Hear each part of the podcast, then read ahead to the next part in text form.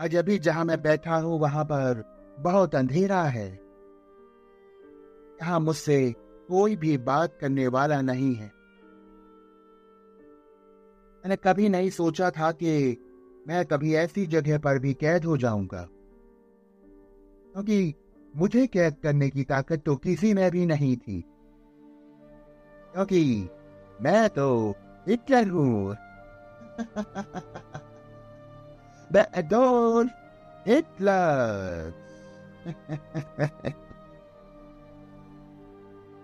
ओह इस दुनिया में सबने मुझे हमेशा बेहद क्रूर माना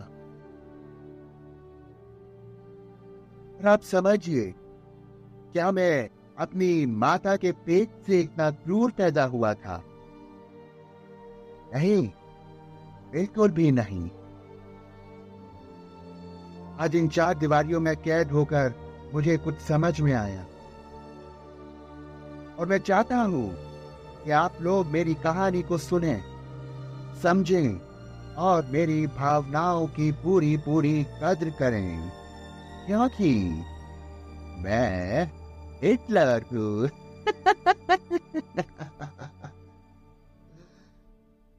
चलिए मैं आपको सुनाता हूँ अपनी कहानी। मैं ईश्वर को धन्यवाद अदा करता हूँ कि उसने मुझे ब्रनाउन ऑन द एन में जन्म दिया। ये एक छोटा सा कस्बा, जो कि जर्मन और ऑस्ट्रिया राज्यों की सीमा पर है। इन दोनों राज्यों को एक करने के लिए हमें विशेषकर युवा पीढ़ी को हर संभव प्रयास करने होंगे। क्योंकि जर्मन और ऑस्ट्रिया, ये पूरी तरह से जर्मनी का ही तो हिस्सा है और मेरा मानना है कि अगर एक खून के लोग एक ही जगह संगठित होंगे तो वो ज़्यादा ताकतवर होंगे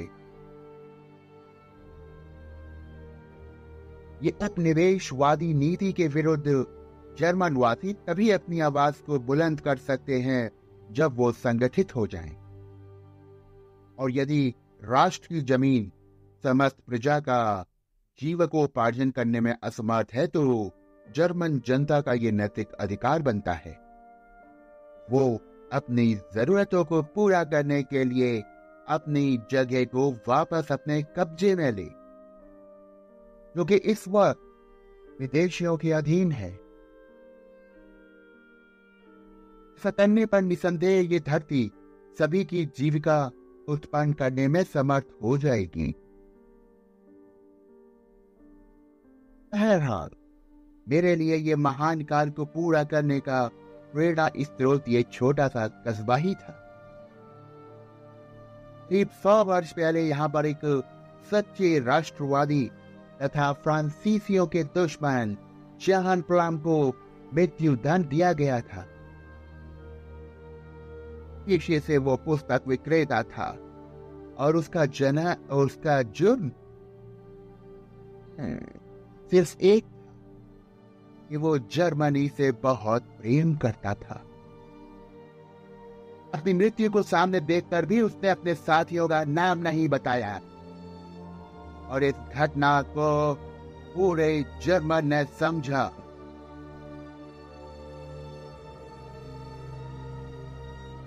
ब्रेनाउ द एन एक शहीदों के कारण काफ़ी सम्मानीय कस्बा था, और यही मेरे माता पिता रहते थे। एवेरियन वासियों की सरजमी होने पर भी ये कस्बा ऑस्ट्रेलिया राज्य के अधीन था। और इसी कस्बे में मेरे पिता असैनिक पद पर कार्यरत थे। उनकी कार्य के प्रति उनकी निष्ठा तो देखते ही बनती थी।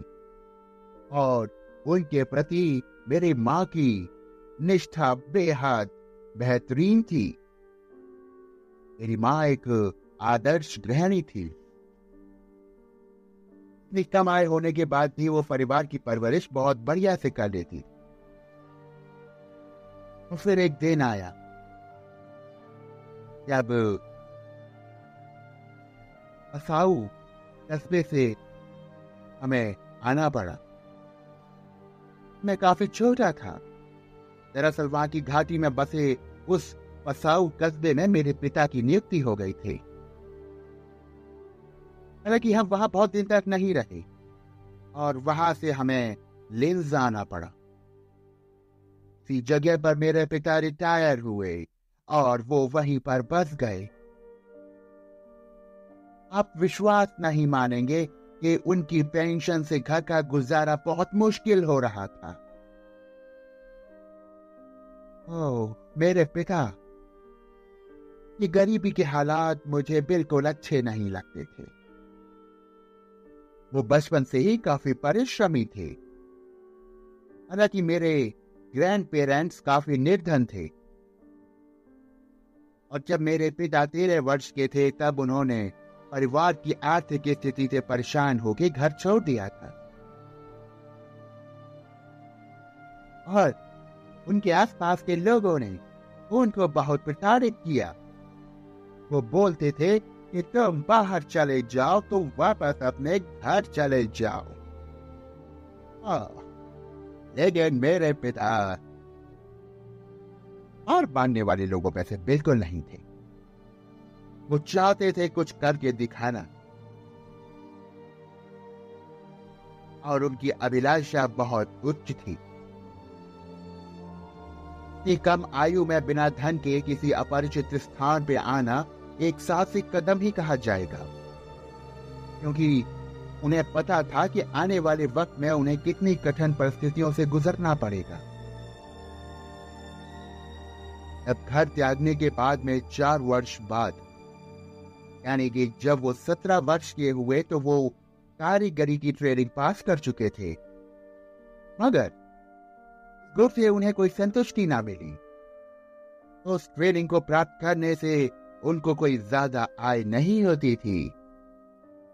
अब उन्होंने सोचा कि वो कोई बड़ा कार्य करेंगे। और बस, वो इसी काम में व्यस्त हो गए। जब वो शहर आए तो उन्होंने देखा कि सरकारी नौकरी की बहुत महत्ता है। इसमें पैसा भी था और आराम भी। और एक अहम चीज़ थी इसमें, सम्मान। और सम्मान तो इस दुनिया में सबको बहुत पसंद होता हम्म। वो जानते थे कि वो और किसी भी काम में इतनी सुविधाएँ नहीं जुटा सकते हैं। और उन्होंने कोशिश कर दी सरकारी नौकरी प्राप्त करने की। तेईस या चौबीस साल की उम्र में उनको नौकरी मिल गई। एक सरकारी संस्थान में वो असैनिक पद पर कार्यरत हुए। और अब अपने निश्चय को भूलकर और अपने कदम को पा लेने के बाद उन्हें अपने परिवार और कस्बे की याद आने लगी। ओ, लेकिन अब उनका वहाँ पर कोई भी नहीं। छप्पन वर्ष की आयु में वो रिटायर हो गए। खाली बैठना तो उनका स्वभाव ही नहीं था। उन्होंने निश्चय किया कि वो खेती बाड़ी करेंगे। और अपर ऑस्ट्रिया के बाहर एरिया में लैम्बॉच नामक स्थान पर उन्होंने फॉर्म खरीद लिया? ओ, ये बहुत बेहतरीन फार्म था मेरे दोस्तों। अब वो लंबाच के धरती पर हल चलाने लगे। हालाँकि अब मैं भी इस योग्य हो गया था कि मैं अपने भावी जीवन के विषय में निर्णय ले सकूँ। और सच्चाई ये थी कि मैं अपने पिता की बहुत इज़्ज़त करता था। लेकिन मैं वो काम नहीं करना चाहता था जो वो कर रहे थे। लेकिन मैं क्या करना चाहता था? बारे में मैंने कभी सोचा नहीं था। लेकिन मैंने ये निश्चय कर लिया था कि मैं इस गाँव में रह के अपने पिता के कार्य को तो बिल्कुल भी नहीं संभालूँगा। घर के में तो मेरे पाँव रुकते ही नहीं थे। मैं ज़्यादातर शरारती बच्चों के साथ खेलता और दौड़ लगा मेरी माँ को ये शरारती बच्चे बिल्कुल नहीं पसंद। आखिर कौन सी माँ ये चाहेगी कि उसका बेटा एक शरारती बच्चों के साथ उठे, बैठे और खेले? लेकिन एक बात थी, उस शरारती मित्र मंडली से अक्सर मेरी बहस होती थी। और जिसके कारण मैं बहुत बेहिचक वक्ता बन गया आप विश्वास माने कि मैं एक वक्ता ही नहीं, मैं एक अच्छा खासा नेता बन गया था। और इस तरीके से मेरा बोलना मुझे पाठशाला में सभी बच्चों से अलग बना मैं गिरजा घर जाता था और वहाँ पर प्रार्थनाएँ सभाओं में पार्टिसिपेट करता था। मेरे आदर्श थे एबट और इस आदर्श को प्राप्त करने के लिए मैं हमेशा से संघर्षरत रहता था।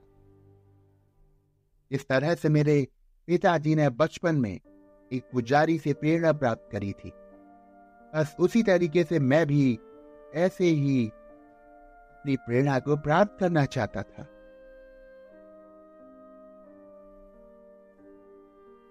एक दिन ऐसे ही मैं अपने पिताजी की किताबों को उलट पुलट के देख रहा था। और उसी बीच मुझे कुछ ऐसी किताबें मिली जिनका संबंध सैनिकों से था। मैंने बहुत सारी सामग्री उसमें से पढ़ी। मैं बहुत गंभीरता से सोचता था क्या जर्मनी में रहने वाले और युद्ध लड़ने वाले जर्मन वासियों में कोई भिन्नता है क्या अंतर है कि इस युद्ध में ऑस्ट्रेलिया अलग क्यों रहा? क्या हम अन्य जर्मन वासियों की भांति जर्मन के नागरिक नहीं हैं? आखिर मेरे पिता और अन्य लोग इस युद्ध में सहयोगी क्यों नहीं बने? इन प्रश्नों के उत्तर खोजने में मेरा दिमाग उलझ के रह गया। मैं बहुत असंतुष्ट था।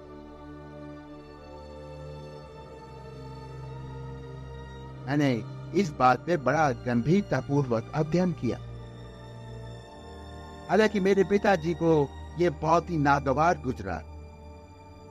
उनकी तो इच्छा थी कि मैं एक सरकारी नौकरी प्राप्त करूँ और उनकी तरीके से नौकर बन के रह जाऊँ।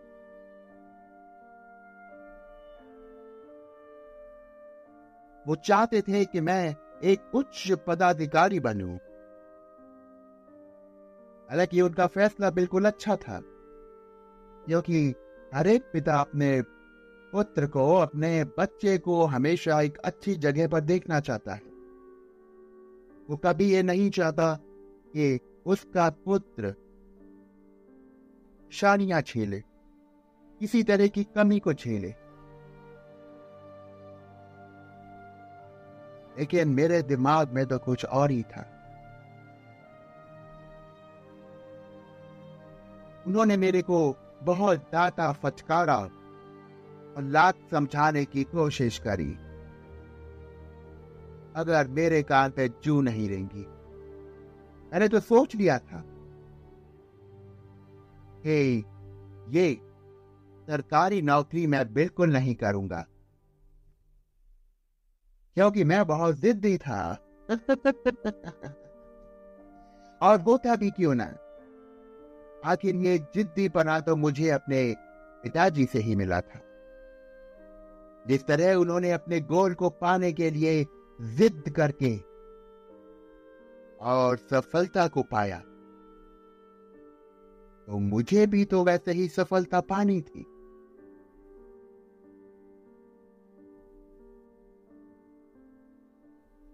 हालाँकि अब मेरे और मेरे पिता के बीच में बहुत कड़वाहट हो गई थी।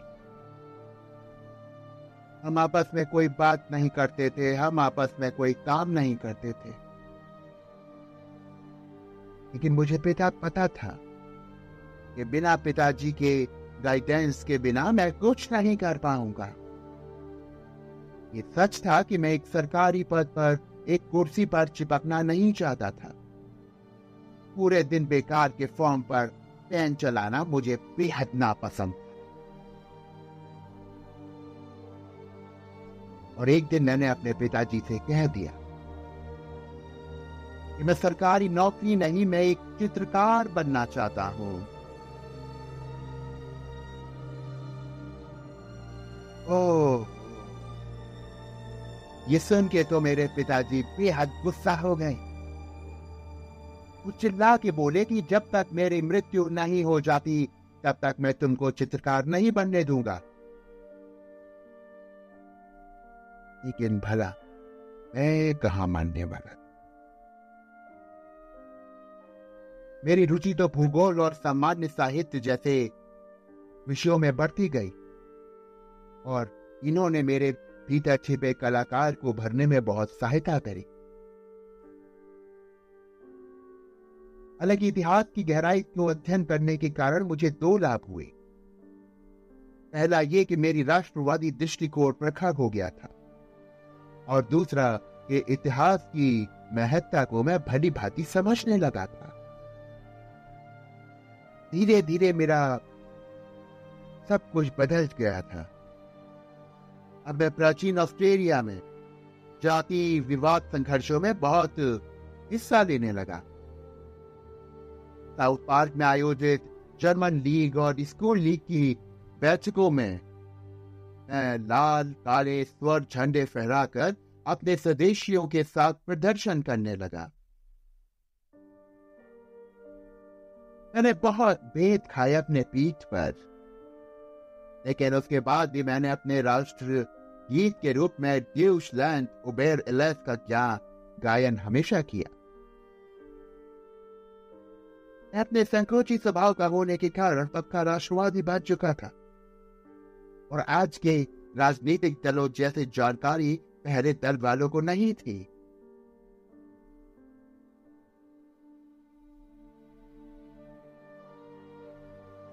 हालाँकि उस दौरान में मैं राजनीति में बेहद अनुभवहीन था। किंतु कला में मेरे पास अनुभवों की कमी नहीं थी। उत्तरी ऑस्ट्रेलिया की प्रांतीय राजधानी में स्थित एक मनोरंजक गृह के नाम पर एक काफ़ी कलाओं की प्रदर्शनी होती थी। और इसी थिएटर में विलियम टेल नाम का मैंने नाटक देखा। मैंने जिस वक्त विलियम टेल नाटक देखा था, तब मैं सिर्फ़ बारह वर्ष का था। ये नाटक देखने का मेरा पहला मौका था। कुछ महीने बाद मैंने लहिन ग्रेक नाम नाटक में अभिनेता का अभिनय देखा। और मैं बेहद आकर्षित हुआ। मेरा युवा हृदय बेरियुत मास्टर के प्रति अत्यंत उल्लासित था। मेरे कला के प्रेम से मेरे पिता के इच्छित रोज़गार के प्रति मेरा प्रतिरोध बढ़ता जा रहा था। मुझे विश्वास था कि मैं सरकारी नौकरी में हमेशा असंतुष्ट रहूँगा। और ये इतना दृढ़ हो चुका था कि किसी भी तरह का लालच मेरे को डिगा नहीं पा रहा था। मेरे कला प्रेमी मन को सरकारी कर्मी बनने के लिए दुनिया की कोई भी शक्ति मजबूर नहीं कर सकती थी। और इसी वजह से वास्तुकला के प्रति मेरा रुझान धीरे धीरे बढ़ता गया। हालाँकि मैं अपने चित्रकला के प्रति बढ़ते प्रेम से बहुत प्रसन्न था। लेकिन मेरे जीवन में उसके बाद एक बहुत कठिन वक्त आया।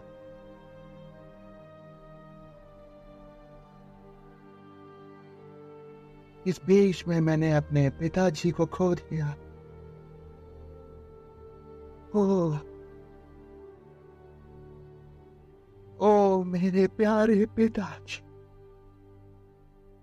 मैं आपसे बहुत प्रेम करता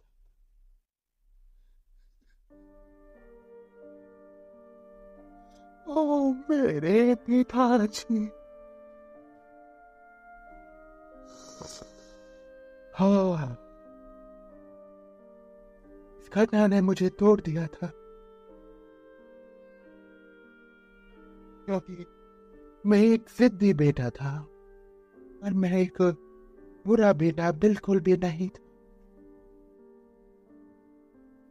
मैं तो चित्रकला में नाम कमाकर पिताजी को खुश करना चाहता था मैं उन्हें इतना सक्सेसफुल दिखाना चाहता था कि जिससे उन्हें मेरे ऊपर गर्व हो। मेरे पिताजी हमेशा चाहते थे कि मैं उनके सामने किसी अच्छी नौकरी में लग जाऊँ, ताकि मेरा जीवन उनकी तरह संघर्ष में ना गुजरे। लेकिन ये किसी को नहीं पता था कि ये बाप बेटे का परस्पर विरोध मेरे भविष्य का एक बेहतर सृजन करेगा। पिताजी की मृत्यु के बाद भी मेरी माँ ने मेरी पढ़ाई में विद नहीं डाला बल्कि अपनी कर्तव्य समझकर उन्होंने मुझे बहुत अच्छी पढ़ाई करवाई। उन्होंने भी मुझे सरकारी पद पर देखना चाहा। पर मैं मैं कहा मानने वाला इतना बड़ा झटका मिलने के बाद भी मैं जिद्दी इंसान की तरीके से आज भी चित्रकला में ही व्यस्त था। हालाँकि उस समय की प्रचलित शिक्षा पद्धतियाँ मुझे, मेरे अनुकूल नहीं और जिसकी वजह से मेरा मन पढ़ाई से पूरी तरह से हट गया। और उसी दौरान मैं बीमार पड़ गया। वहाँ मेरी किस्मत का निर्णय हुआ और मेरी बीमारी की वजह से मेरे परिवार से चल रहा मेरा मन मुटाव खत्म हो गया। मेरे फेफड़ों पर मेरे बीमारी का बहुत असर पड़ा था। डॉक्टरों ने ये मेरी माँ को बोल चुके थे कि मुझे किसी भी ऐसे प्रोफेशन में ना डाला जाए जहाँ पर मुझे घंटों बैठना पड़े और मुझे अत्याधिक परिश्रम करना पड़े। मेरी माँ ने डॉक्टरों की सलाह मानी और मुझे रिया के स्थान पर एक एकेडमी में मेरा दाखिला करा दिया गया। अब मैं बहुत खुश था। लेकिन मेरे भाग्य को यह मंजूर नहीं था। और उसके दो साल बाद मेरी माता की भी मृत्यु हो गई। मैं अपने माता पिता से बहुत प्रेम करता था और उनका आदर करता था। चित्रकला के प्रति मेरा प्रेम उनकी उनको दुख देता था, मुझे पता था। लेकिन ये कोई अच्छा बात नहीं थी। और अब मेरा जीवन एक निर्धनता भरा जीवन शुरू हो चुका था। तो मैंने अंत में निर्णय किया कि मैं अब व्याना जाऊँगा। और अपने पिता की तरह मैं भी जीवन से कटु सत्यों को जूझने के लिए अपने बिस्तर को समेट कर चल दिया। वियाना तो अभी आपने सुना कि किस तरीके से मेरा बचपन बीता। अब आगे क्या क्या हुआ मेरे साथ वियाना में? मैं आपको सुनाऊँगा अपने वियाना की कहानी। जुड़े रहिएगा मेरे साथ। मैं हिटलर बोल रहा हूँ। नहीं